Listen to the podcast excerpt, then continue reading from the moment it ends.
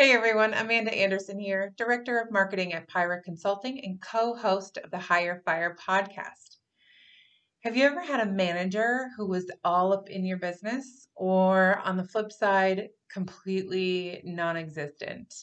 Uh, neither way is good, uh, but today's topic involves or revolves around that. It's micromanagement versus empowerment. So sit back, relax, and enjoy.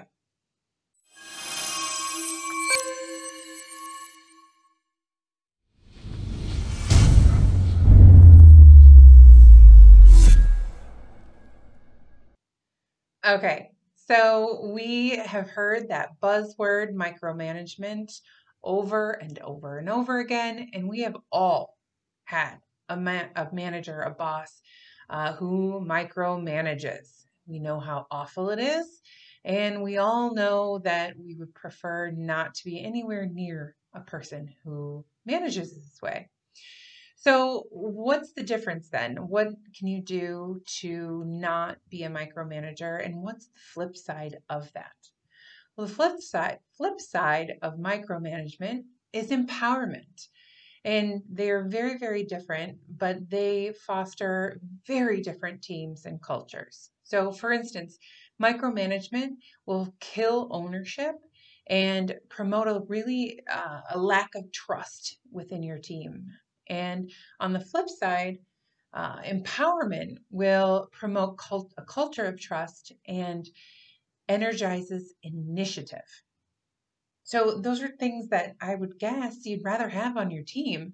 Um, and I've seen this before on teams. When, when I would empower my team, I would have people come to me with really some great ideas that definitely I would have never thought of. And so as a manager, it's so important to realize that you do not know everything, uh, not even close. And I used to say that all the time of I'm hiring and creating a team to so that we collectively maybe will know it all, uh, but no one person, and especially not me, uh, has ever claimed to know it all. So if you want some examples, I, I have some here of micromanagement behavior, uh, for example, would be if you give step-by-step, excuse me, step-by-step in instructions on how to complete a project, whereas empowerment would look more like you assign a project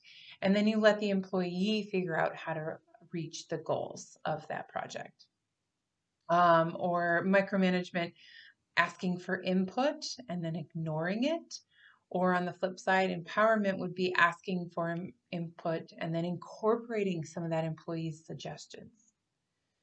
Um, micromanagement would look like uh, monitoring their daily and weekly activities and then setting uh, kind of an expectation of what you see, what you want to see from them from a day-to-day, uh, pro- maybe production or activity uh, standard. Whereas empowerment would look more like a manager is focusing on long-term goals for that department or even the company, depending on your role. And then lastly, do you require that all decisions be run through you? If so, that's micromanagement. Empowerment would look more like giving the, your employees the ability to make meaningful decisions.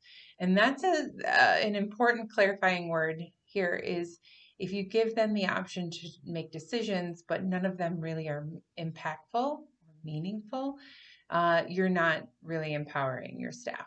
So the thing to remember when doing all of this is that if you, manager, are doing your job and hiring quality, uh, skilled employees, let them do their job. Uh, that's the part I never understood is, you know, all that when you micromanage, all you're saying is that you don't trust the people that you yourself hired or picked out. And I understand sometimes you'll get into teams where you won't, uh, you, you weren't the one to pick the staff. Um, maybe you got promoted, or maybe you, the structure of your company is that you don't do the hiring. You're the manager, but you don't do the hiring. Um, so I get that there are extenuating circumstances to that statement, but in general, uh, if you've hired these people, you need to let them do their job. And if you haven't hired them, if you've acquired them from someone else, do the process of properly managing them to with clear expectations. I did a vlog just earlier about um, being very clear and transparent with your expectations. And then you're able to uh, effectively manage them to those expectations. And if they don't meet them, you get to do a personal, uh, or excuse me, a performance improvement plan, which I also have done a vlog on about the importance of those. So there's lots of tips and tricks, uh, but one of the things that it, I would implore you managers is to really take a look at, are you a micromanager? Why? And what are some steps that you could take potentially to move more towards being an empowerment manager? Thank you for listening, and until next time, bye. Thank you for listening to the Hire Fire podcast, brought to you by Pyra Consulting. Check us out on LinkedIn, Facebook, Instagram, YouTube, or online at pyra consulting dot com. That's P I R A consulting dot com.